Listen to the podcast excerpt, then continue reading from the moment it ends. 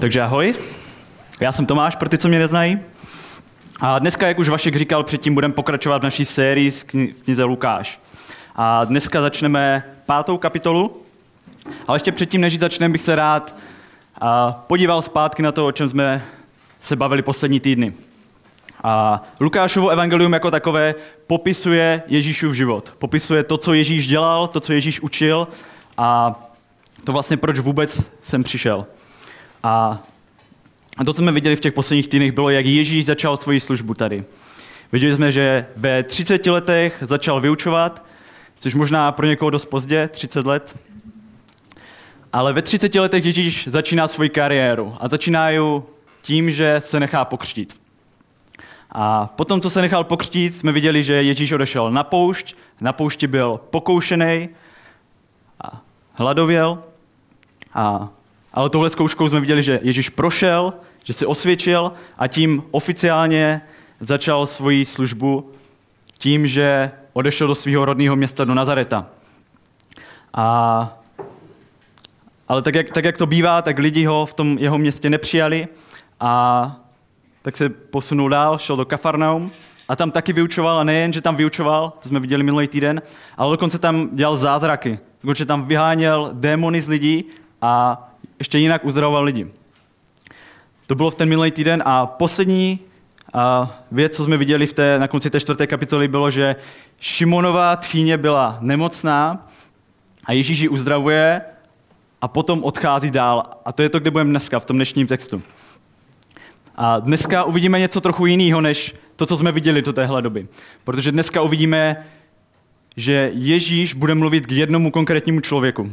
Že to, co předtím Ježíš dělal, co máme zaznamenaný v Lukášově evangeliu, je, že mluvil v synagoze, mluvil k lidem, a, ale dneska uvidíme, že bude mluvit k jednomu konkrétnímu člověkovi a ten člověk je Šimon a, a potkají se na jednom konkrétním místě a to je na břehu jezera na loďce. A, a ta pátá kapitola celkově v těch prvních 11 veršů, ve kterých dneska budeme, je o tom, jak Ježíš povolává svoje první učedníky.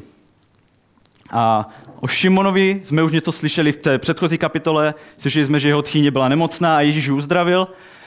Možná z toho nebyl tak nadšený, proto nešel za Ježíšem, ale v tom dnešním textu uvidíme, že, že se v Šimonovi stala zásadní změna, zásadní proměna. Uvidíme, že že po tom, co se setká s Ježíšem, nejen on, ale i další lidi, co jsou s ním, a jsou proměněni. A v jejich životě se stane změna. A uvidíme, že udělají dokonce zásadní životní krok. A to, co na tom textu dneska uvidíme, je to, co to znamená být křesťanem. Jo? Ta hlavní myšlenka, to hlavní téma, o kterým se dneska budeme bavit, je, co to znamená být křesťanem. Podíváme se na to, jak se člověk křesťanem stane, čemu nás to vlastně vede a jakým způsobem to mění náš život. Tak se pojďme vrhnout do toho dnešního textu. Lukáš 5. kapitola. Jestli nemáte Bible, tak na zadní straně v buletinech, tady vzadu, si můžete najít ten text a já přečtu. První dva verše. Lukáš 5. kapitola, první dva verše. Stalo se, když se na něj tlačil zástup, aby slyšel boží slovo, že stál u Genezareckého jezera a uviděl u břehu jezera dvě lodě. Rybáři z nich vystoupili a prali sítě. A to, co vidíme tady hnedka na začátku, že na Ježíše se tlačí davy, na Ježíše se tlačí zástupy lidí. A, a důvod, proč se tady tohle dělo, je, protože Ježíš byl jiný než ostatní učitelé, Ježíš byl jiný než ostatní v té době. A proto se na ně tlačilo tolik lidí, protože chtěli slyšet, co jim má co říct. A kdybych uvedl takový příklad, tak představte si, že by Jarda Jágr přijel do Šumperka. Jo? Pro ty, co neznáte, tak známý hokejista. a, a on by přijel do Šumperka, jo? Na, řekněme, na, na hokej se podívat, jo? A představte si, že tady tohle by se lidi dozvěděli, jo? že Jarda Jágr má přijet do Šumperka. Tak si zkuste představit, jakým způsobem by to před tím hokejovým stadionem vypadalo. Jo, možná stovky, tisíce lidí by tam přišlo se podívat na něj, jo, takže by asi se možná ten hokej ani nedostal. A, A někteří lidi jsou v těchto situacích, když se setkají s nějakou celebritou, s někým známým, tak jsou schopni dělat hodně šílené věci. A, a Ježíš byl přesně v téhle situaci. Na Ježíše se tlačil zástup, na Ježíše se tlačilo hodně lidí a, a vidíme, že to, co Ježíš dělá, je, že v tom textu je napsaný, že a, viděl na břehu jezera dvě lodě a viděl tam rybáře. A tak se rozhodne jít za ním. A to uvidíme verš 3, přečtu. Vstoupil do jedné z těch lodí, která patřila Šimonovi a požádal ho, aby odrazil kousek od břehu. Posadil se a z lodi učil zástupy. A tím se, dostáváme, tím se dostáváme k prvnímu bodu dneska, takže pokud si píšete poznámky, můžete si napsat první bod dneska. A ten bod zní takhle. Být křesťanem znamená důvěřovat Bohu, i když všechno svědčí o opaku. Jo? To řeknu ještě jednou. Být křesťanem znamená důvěřovat Bohu, i když všechno svědčí o opaku. A tady se na scénu konečně dostává ten Šimon, o kterým jsem mluvil. A Šimon byl pravděpodobně svědkem uzdravení svojí tchýně, co jsme viděli v té předchozí kapitole. A, ale na rozdíl od ostatních lidí nebyl Šimon součástí toho zástupu, který šel za Ježíšem. Ale i přesto, že slyšel Ježíše mluvit a nešel za ním, tak i tak mu dovolil jít na svoji loď a dovolil mu, ať z té lodi může učit zástupy. A ne, co se vás zeptám. Je někdo z vás, kdo někdy pracoval přes noc? Kdo někdy dělal noční, takzvaně v práci? Nemyslím tím jenom, když jste se párkrát zbudili kvůli, kvůli řvoucímu dítěti večer, ale fakt myslím, myslím noční, celou noc práci. Ma, tvrdě makat. A já jo, já jsem měl to štěstí a si zkusme uvědomit jednu zásadní věc, že Šimon je v téhle situaci. Šimon je v situaci, kdy on celou noc rybařil, kdy on celou noc pracoval a teď je na břehu, na břehu jezera a doufá, že bude moct konečně jít spát po tvrdé práci. A, a možná pokud jste, pokud jste už tak někdy pracovali večer, tak víte, že ráno to není žádný, to není žádná pohoda, to není žádná veselka, protože to, co chcete ráno po té noční dělat, je spát. Jediný, co, jediný, co chcete, nic víc vás nezajímá, chcete prostě spát. A Šimon, můžete může si představit, jak unavený mohl být, že sotva se možná držel na nohách. A Šimon dovolil v tu chvíli Ježíši, ať ať jde na jeho loď, ať tam může vyučovat zástupy. A pravděpodobně Šimon vůbec nečekal, k čemu ho to vlastně dovede tím, že Ježíši prokázal tady tuhle laskavost. A když se přesuneme dál v tom textu, verše 4 až 5, přečtu. Když, a jsme v tom, když Ježíš přišel na, na tu loďku a ty tam vyučuje ty zástupy. A pokračujeme. Když přestal mluvit Ježíš, řekl Šimonovi, zajď na hlubinu a spuste své sítě k lovu. Šimon odpověděl, mistře, celou noc jsme tvrdě pracovali a nic jsme nechytili, ale na tvé slovo spustím sítě. Jo? Šimon je tady svědkem toho, jak Ježíš učí, jak Ježíš něco učí zástupy a potom se dostává řada na něj. Potom Ježíš mluví přímo k Petrovi, Šimonovi a, a říká mu, běž a spust sítě, běž znovu rybařit. A, a tady vlastně v tomhle textu teďka máme první reakci, kterou Šimon má na to, co mu Ježíš řekl. Jo, je tam napsaný, mistře, celou noc jsme tvrdě pracovali. Jo? Šimon říká Ježíšovi mistře. Neznamená, že by Ježíš byl nejlepší, aby byl, že by byl mistr v rybolovu.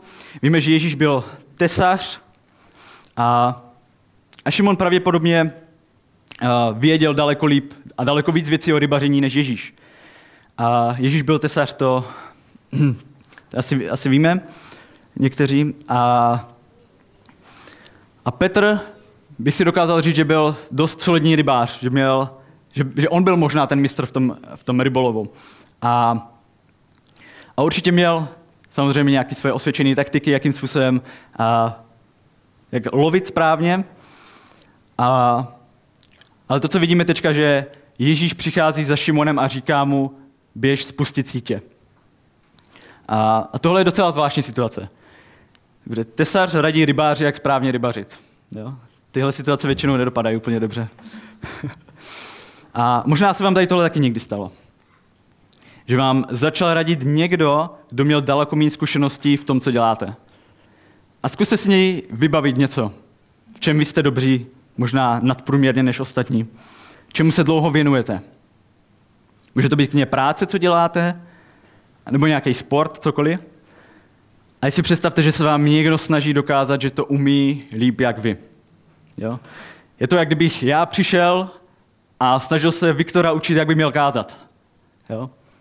Nebo ještě líp Vaška, jo? když bych měl Vaškovi říkat, jak by měl správně kázat. Nebo ještě jiný příklad uvedu. Představte si, že jste rodič, někteří z vás mají to štěstí, že jsou rodiči tady. A představte si, že by za váma přišel nějaký mladý, svobodný člověk nebo svobodná žena a začala by vám říkat, jakým způsobem máte správně vychovávat své dítě. Myslím si, že v tenhle moment a v téhle situaci je potřeba opravdu dost trpělivosti na to, aby jste nic neřekli, a, ale ještě víc pokory, abyste toho člověka poslechli. A jak jsme říkali, Šimon je tady po náročné práci, celou noc pracoval, ale i přesto poslouchl tesaře a šel rybařit. Šel rybařit. A udělal to, co Ježíš po něm chtěl. Je tam napsaný na konci toho čtvrtého verše, že na konci pátého verše, že na tvé slovo spustím sítě. Jo, že Petr se rozhodl, ano, jdu to udělat. A, takže on uvěřil, Ježíš uvěřil tomu, co mu říkal. A my jako křesťané říkáme, že máme víru, že věříme, že důvěřujeme Bohu. Ale pravda je, že to takhle mají úplně všichni lidi. Že každý člověk něčemu věří, že každý člověk do něčeho dává svoji naději.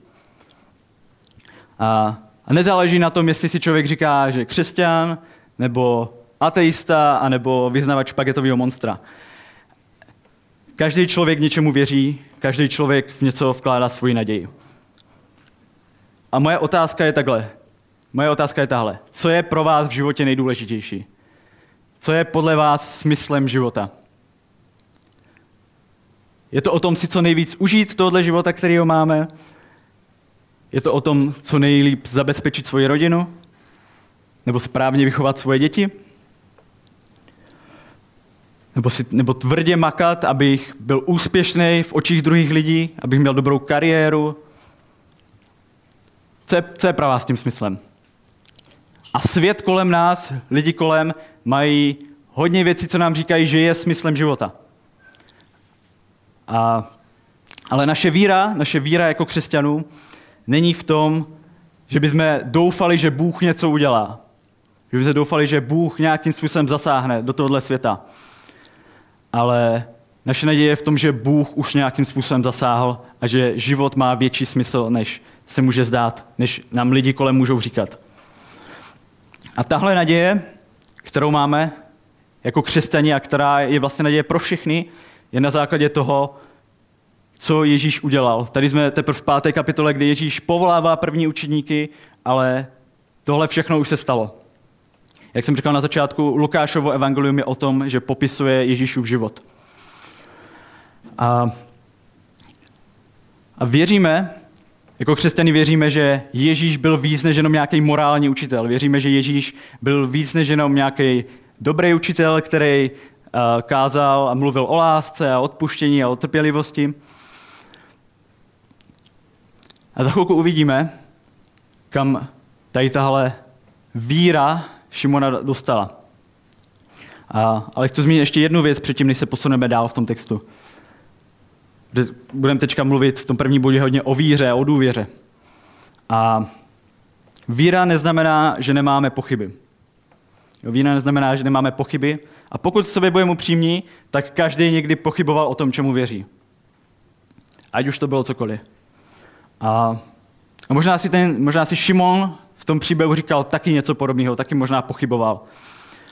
A, protože vidíme, že šel rybařit v noci a možná se taky říkal, a já, já, já jsem chtěl uživit svoji rodinu, já jsem chtěl a vlastně to nejlepší pro svoji rodinu a tak proč mi Bůh nepomůže? Jo? Proč, proč museli rybařit v noci, kde tam pravděpodobně bylo o dost méně lidí a nic nechytil? To, že život není takový, jaký jsme si ho vysnili, ještě neznamená, že Bůh není a nepracuje. Naše víra jako křesťanů je v tom, je spolehnutí se na to, co Bůh řekl, že udělá. A já bych se chtěl podívat do jednoho příběhu ze Starého zákona. V knize Daniel máme zaznamenaný takový příběh o, o třech klucích, o třech mužích, kteří důvěřovali Bohu. Můžeme říct, že to byli křesťané a oni ve svém mládí, když byli kolem 14-15 let, tak byli odvedeni do cizí země. A, a ti kluci se dostali do vězení a měli být zabití kvůli tomu, že neuctívali a neklaněli se sochám, který měl král v té zemi. A, a když se dostali před krále, tak věděli, a ten král jim to jasně zopakoval, že bude čekat smrt, pokud nebudou poslouchat. A je to Daniel 3. kapitola, Daniel 3. kapitola 16 až 18. Nemusíte si tam otáčet, já to přečtu. A 16. verš. Šadrak, Mešák a Abednego, to jsou ty, ty tři chlapy, to jsou jména, takový jména prostě měli v té době. Šadrak, Mešák a Abednego odpověděli. Řekli králi, o Nebukadnezare, na to my tobě nemusíme dávat žádnou odpověď. Je-li tomu tak, náš Bůh, jehož uctíváme, nás může vysvobodit z rozpálené ohnivé pece. I zde tvé ruky králi nás vysvobodí. Ale i kdyby ne, známo buď tobě králi, že tvé sochy uctívat nebudeme a té zlaté soše, kterou si postavil, se klanět nebudeme. A důvod, proč, jsem, proč tady o tomhle mluvím a proč jsem četl tady, tenhle, tady tyhle verše z Daniele, je, je tenhle. Můžeme Bohu důvěřovat, i když okolnosti nesvědčí, že by pracoval. Můžeme Bohu důvěřovat, i když okolnosti nesvědčí, že by Bůh pracoval. A v tomhle textu jsme viděli, že ti, ti chlapi jsou před králem, jsou před králem a, a říkají mu, že i, po, i kdyby je měla čekat smrt, tak neposlechnou a, a, budou, a nebudou uctívat ty sochy. A,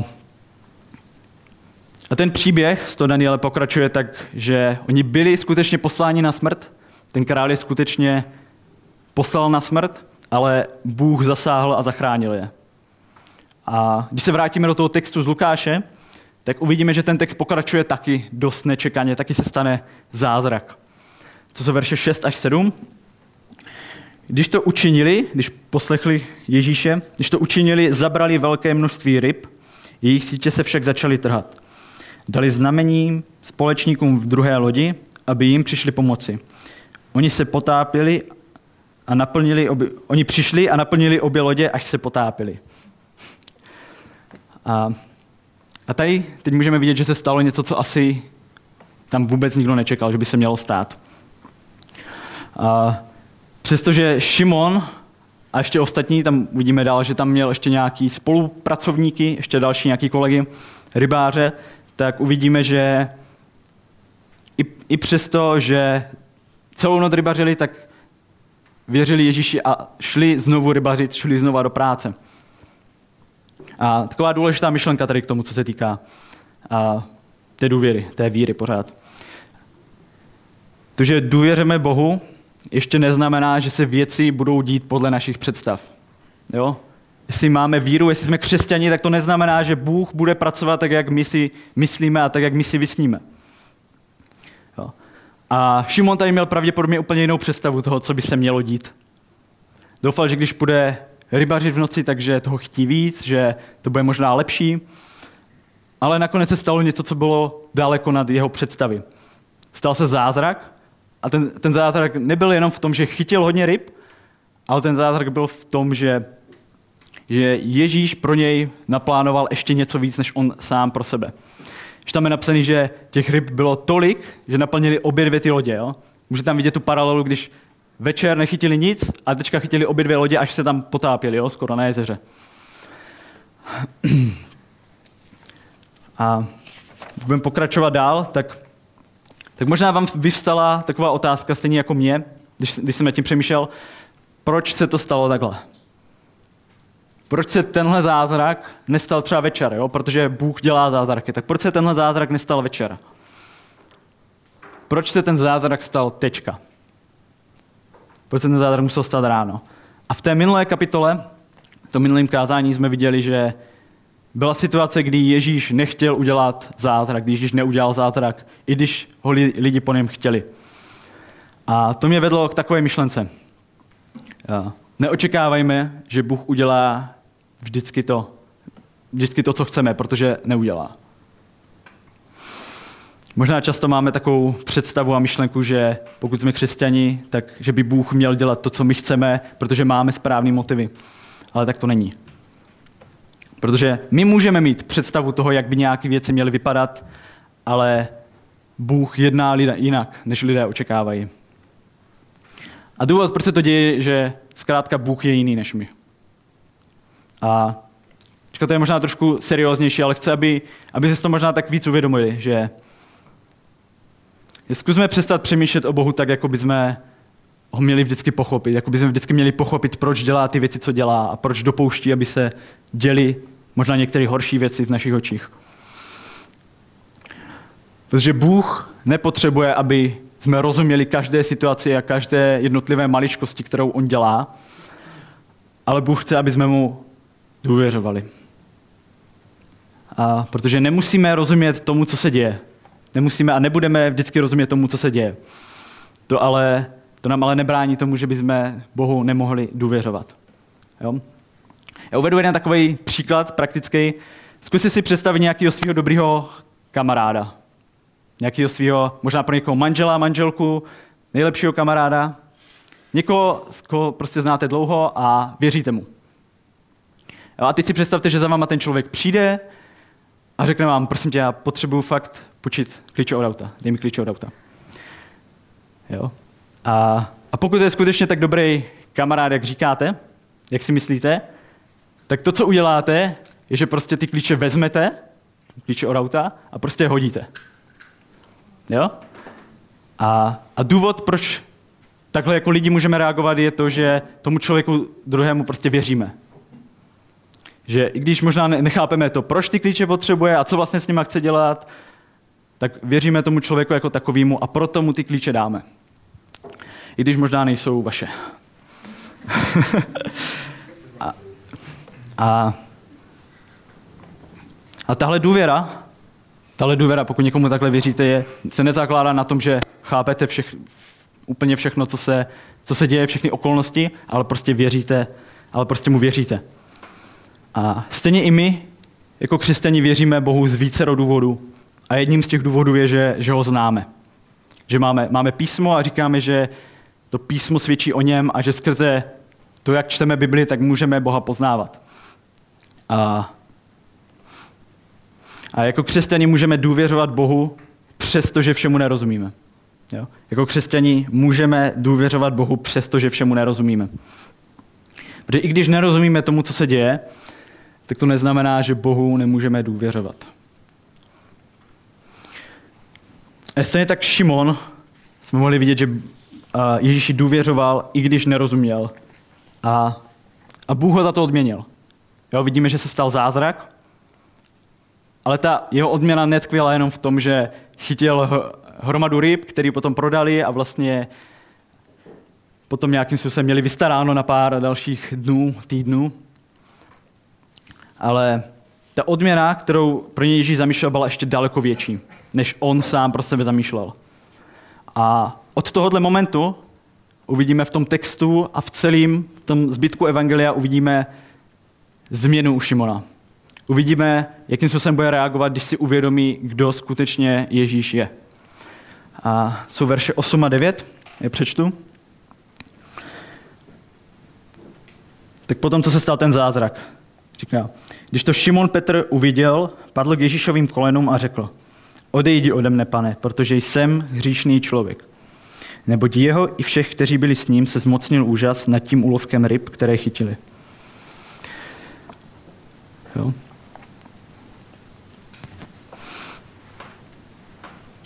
v Šimonově, na té Šimonové reakci uvidíme, že uvidíme několik takových zásadních věcí, co se mění, když se člověk setká s Bohem.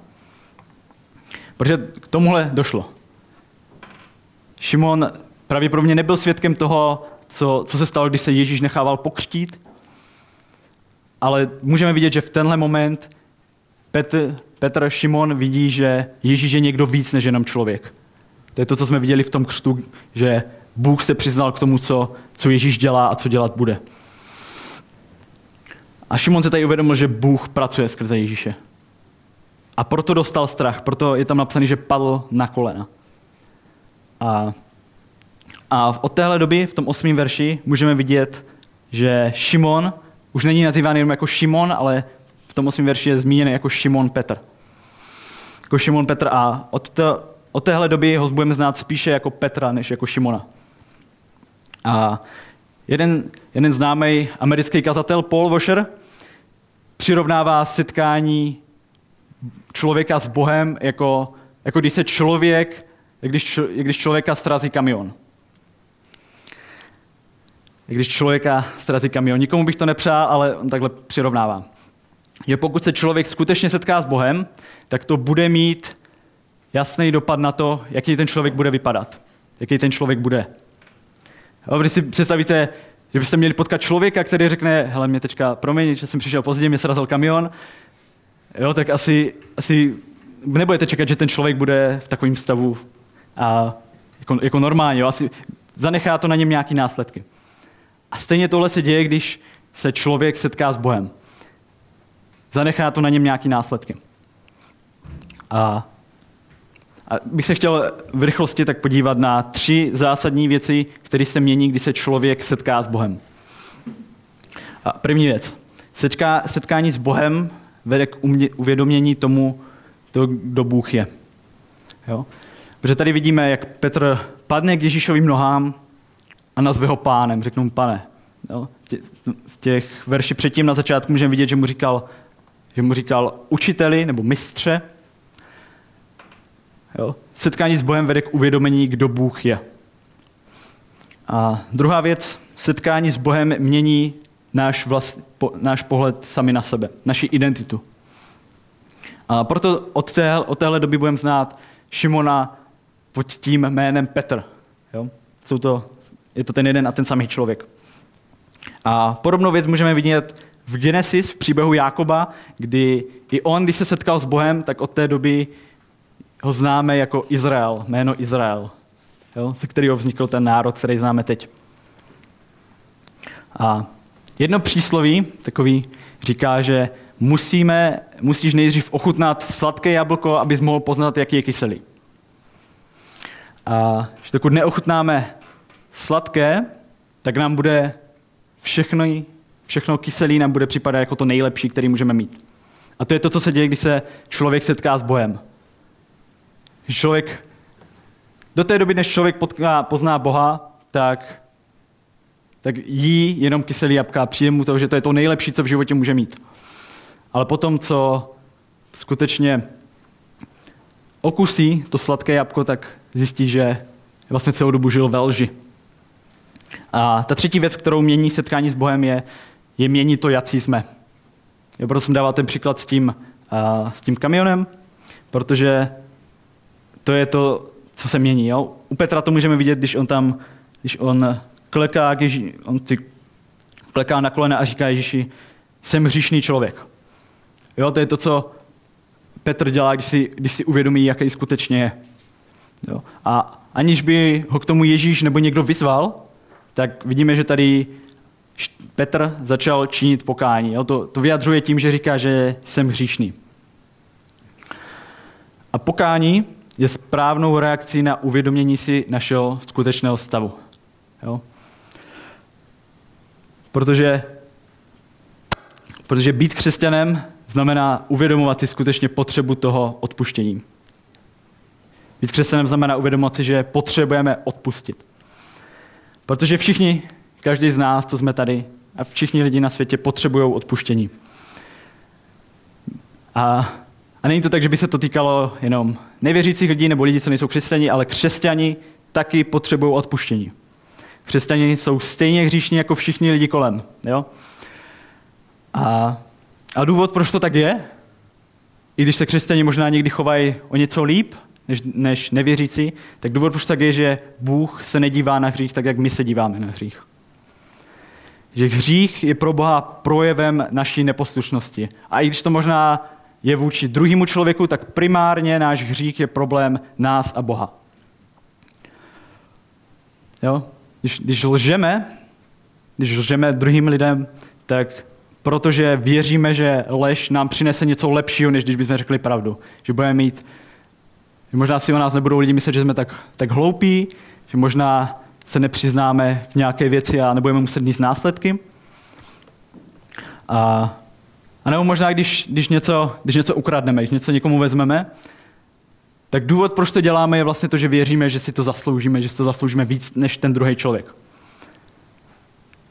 Každý z nás potřebuje odpustit. A pokání pro nás jako křesťany je nedílnou součástí našeho života, ale i našeho růstu. A sami asi víte, že když, vám, když něco provedete a, a někdo vám odpustí, takže, tak je to osvobozující. Tak je to osvobozující. A stejně tak, když, když někdo vám, když Bůh nám odpouští naše hříchy, tak je to osvobozující. A tahle svoboda vede skrze následování Ježíše. Nejen skrze to, když poznáme Boha, ale i skrze to, ale skutečná svoboda je v tom, že Boha následujeme. A už se blížíme ke konci. Přečtu poslední dva verše, verše 10 a 11. A ještě to přečtu s tím veršem 9. Nebo jeho i všech, kteří byli s ním, se zmocnil úžas nad tím úlovkem ryb, které chytili.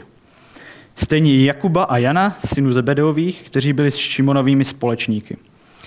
Ježíš řekl Šimonovi, neboj se, od nynějška budeš lovit lidi. Přirazili s loďmi ke břehu, všechno opustili a vydali se za ním. Jo? A tím se dostaneme ke třetímu, k poslednímu bodu, ale ještě předtím, než ho řeknu, chci zopakovat ty dva předchozí body. A předchozí body byly, že ten první bod, že být křesťan znamená důvěřovat Bohu, i když všechno svědčí o opaku. Ten druhý bod byl, být křesťanem znamená být proměněn setkáním s ním. A ten třetí bod je tenhle. Být křesťanem znamená vzdát se pro Boha čehokoliv, co nám brání jej následovat. Jo? Být křesťanem znamená vzdát se pro Boha čehokoliv, co nám brání jej následovat. A tady můžeme vidět, že všichni byli v úžasu v tom, že Ježíš, že Ježíš povolal, aby ho následovali. A Petr byl jako první učedník, který ho Ježíš vyzval, aby ho následoval. Aby společně s ostatními nezůstávali jenom u rybolovu, ale je tam napsaný, aby šel a lovil lidi. Jo? Je to možná zajímavá představa, co si asi Petr musel myslet, když říká, tak budu lovit lidi. A teďka vidíme, že Ježíš je na začátku své služby. Ježíš si povolává první učedníky. A to, proč to dělá Ježíš, je, protože jeho služba, a to je to, je to co potřeba si uvědomit, že jeho služba má a bude mít přesah. že Ježíš si, sem, si povolává první učedníky, začíná Petrem, kvůli tomu, aby jeho služba pokračovala i po jeho smrti. Aby on už teď měl lidi, kteří ho následují a kteří budou schopni vychovávat další lidi po jeho smrti. A Petr spolu s ostatními byli povoláni k tomu, aby byli učedníci. Aby byli učedníci. Nejenom, aby byli v davu lidí, kteří následují Ježíše, jsme mohli vidět, že na začátku se na Ježíše tlačil dav, ale to není to, co tím Ježíš myslel. Když Ježíš povolává, aby ho následovali, tak to znamená být těmi nejbližšími a nechat se víc Ježíšem a vést další lidi i po jeho smrti. A to je to, do čeho byl Petr povolán, ještě spolu s ostatními. A moje otázka na vás je, že většina z vás jste křesťani, tak co vy jste si představovali, když jste se stali křesťany? Jak vy jste si představovali svůj křesťanský život? Možná si to měli dost podobně jak já, vyzkouším teda, jaký to bude a když mě to bude bavit, tak to zůstanu. Možná pro některý to bylo, že budu chodit na mládeže, protože tam je to fajn, aspoň občas, a budu v neděli chodit do kostela. Jo?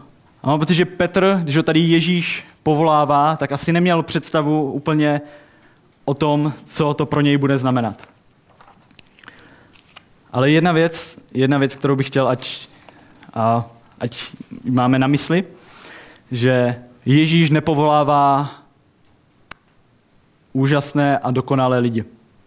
Že Ježíš, když si povolává učedníky, tak Ježíš si nepovolává ty nejtalentovanější a ty nejlepší řečníky, ale Ježíš si vybírá obyčejný lidi, aby ho následovali.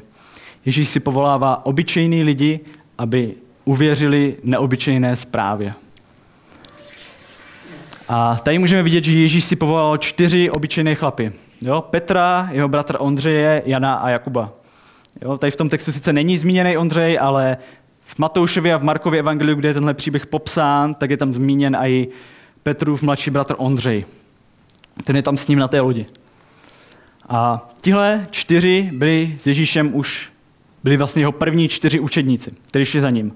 A můžeme vidět, že právě tihle čtyři byli ti, kteří měli k Ježíši během jeho života nejblíž. Jo? To vidíme potom pak v deváté kapitole, že to, co Ježíš udělá, tak tím ukáže, že skutečně oni čtyři byli pro něj ti nejbližší a těm, kterým nejvíc věřil. A když půjdeme zpátky do toho textu, tak na konci toho jedenáctého verše se píše, že přirazili lodi, s loďmi ke břehu, všechno opustili a vydali se za ním. Nechali lodě u břehu a šli za Ježíšem.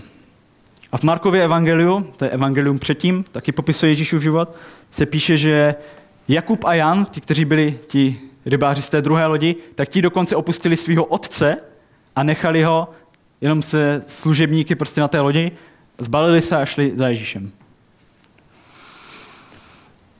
A tohle je dost radikální. Jo? Následování Ježíše je hodně radikální. Proč? Protože je to výzva vzdát se všeho. To výzva vzdát se všeho. A co to znamená? Vzdát se všeho. Protože většina lidí, když tady tohle slyší, tak předpokládá, že být křesťanem znamená dát všechny své peníze do církve a chodit v neděli do kostela a dodržovat nějaký, nějaký pravidla omezující. A nebo možná někteří to vybavují tak, že člověk musí se někde zavřít do kláštera a tam celý život meditovat a přemýšlet do Bohu. A, ale o tomhle není křesťanský život. O tomhle není následování Boha. To když Ježíš povolává Petra a další, aby ho následovali, tak to znamená, že mají podřídit všechno, co mají, veškerý svůj majetek, svůj talent, svůj čas, úplně všechno, co mají, tak i svůj vlastní život, tak mají podřídit Bohu. A, a tady tahle věc znamená, že někteří z nás jako křesťaní se museli a musí vzdát víc věcí než ostatní. Jo, že pro někoho je možná jednodušší být křesťanem než pro někoho jiného.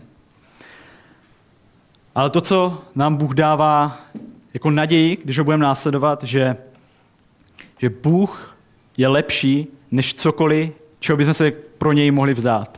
Jo, Bůh je lepší než cokoliv, čeho bychom se pro něj mohli vzdát. Protože Bůh a poznání Boha je daleko cenější než cokoliv, co bychom mohli mít a co by, cokoliv, co bychom mohli získat. A, a v tom textu jsme viděli, že Jakub a Jan opustili svého otce, opustili tu svoji jistotu, kterou měli a šli za Ježíšem, za nějakým kazatelem, který ho následoval zástup lidí. A řekl bych, že Jakub i Jan si oba dva si vážili svoji rodiny. Měli tam svého otce, ale potom, když poznali, kdo je Ježíš, potom, když se setkali s Bohem, tak i tak už se, rozhodli, tak se rozhodli, že je to cenější daleko, než zůstat tam, kde jsou a rozhodli se Ježíše následovat. Protože potom, co poznali Boha, tak zjistili, že není nic hodnotnějšího, než poznat jeho. A když, tady, když Petr spolu s ostatními opouští tady svoje práce a svoje jistoty, svoji budoucnost a, a vydávají se na cestu, kde vlastně nemají jistotu ničeho. A o tomhle je vlastně křesťanství. Jo, když jako křesťani následujeme Boha, tak to neznamená, že máme jednodušší život. Jo, t- o tomhle celkem často mluvíme, protože je důležité si to uvědomit, jako křesťani nemáme jednodušší život. Jako křesťani máme těžší život. Jo, to je zaslíbení, které nám dává, že budeme následovat Ježíše. Budeme mít těžší život. Ale lepší život.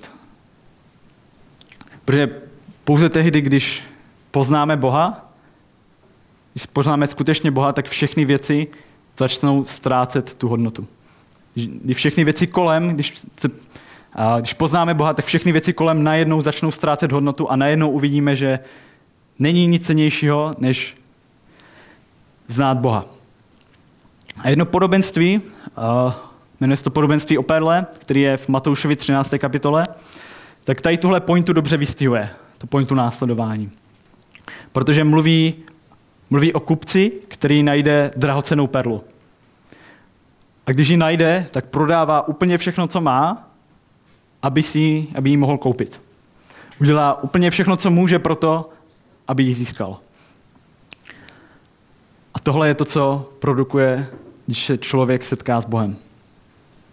Opouští úplně všechno, aby získal něco ještě daleko lepšího. A Ježíšovo poslání tady na zemi bylo víc než jenom vyučovat. Bylo víc než jenom mluvit k lidem. Ježíš už v tenhle moment, kdy si povolává svoje první učedníky, ví, že přišel, aby zemřel. Aby zemřel kvůli lidem.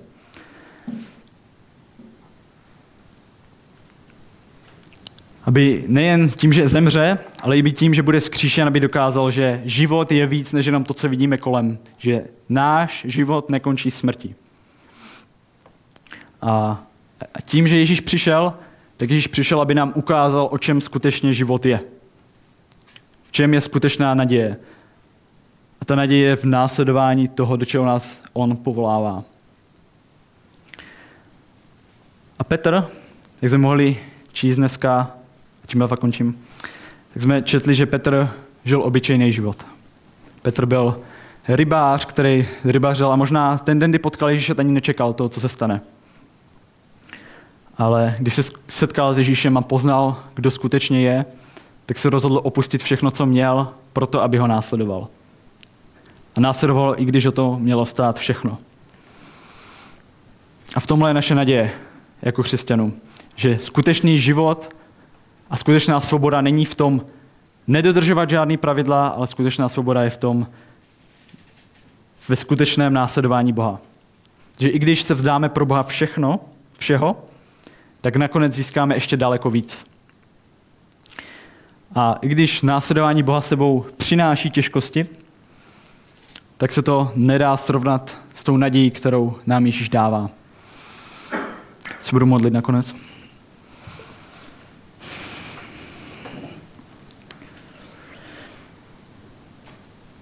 Tak ti, pane Bože, díky za to, že jsme mohli být v tom dnešním textu a díky za to, že jsme mohli vidět, co to znamená, když se člověk setká skutečně s tebou. A tak tě prosím, deč, si skutečně můžeme uvědomovat, do čeho jsme byli jako křesťani povolání a, a o čem vlastně život skutečně je. Tak tě prosím, ať a skutečně to kázání k nám dneska může promlouvat, teď si můžeme uvědomovat, že ti můžeme důvěřovat, i když všechno svědčí o tom, že bychom neměli a, a že život skutečně je o tom, aby jsme si uvědomovali, to že, to, že máme tebe následovat a že následování tebe a poznání tebe je lepší než cokoliv, co nám může nabídnout svět. Amen.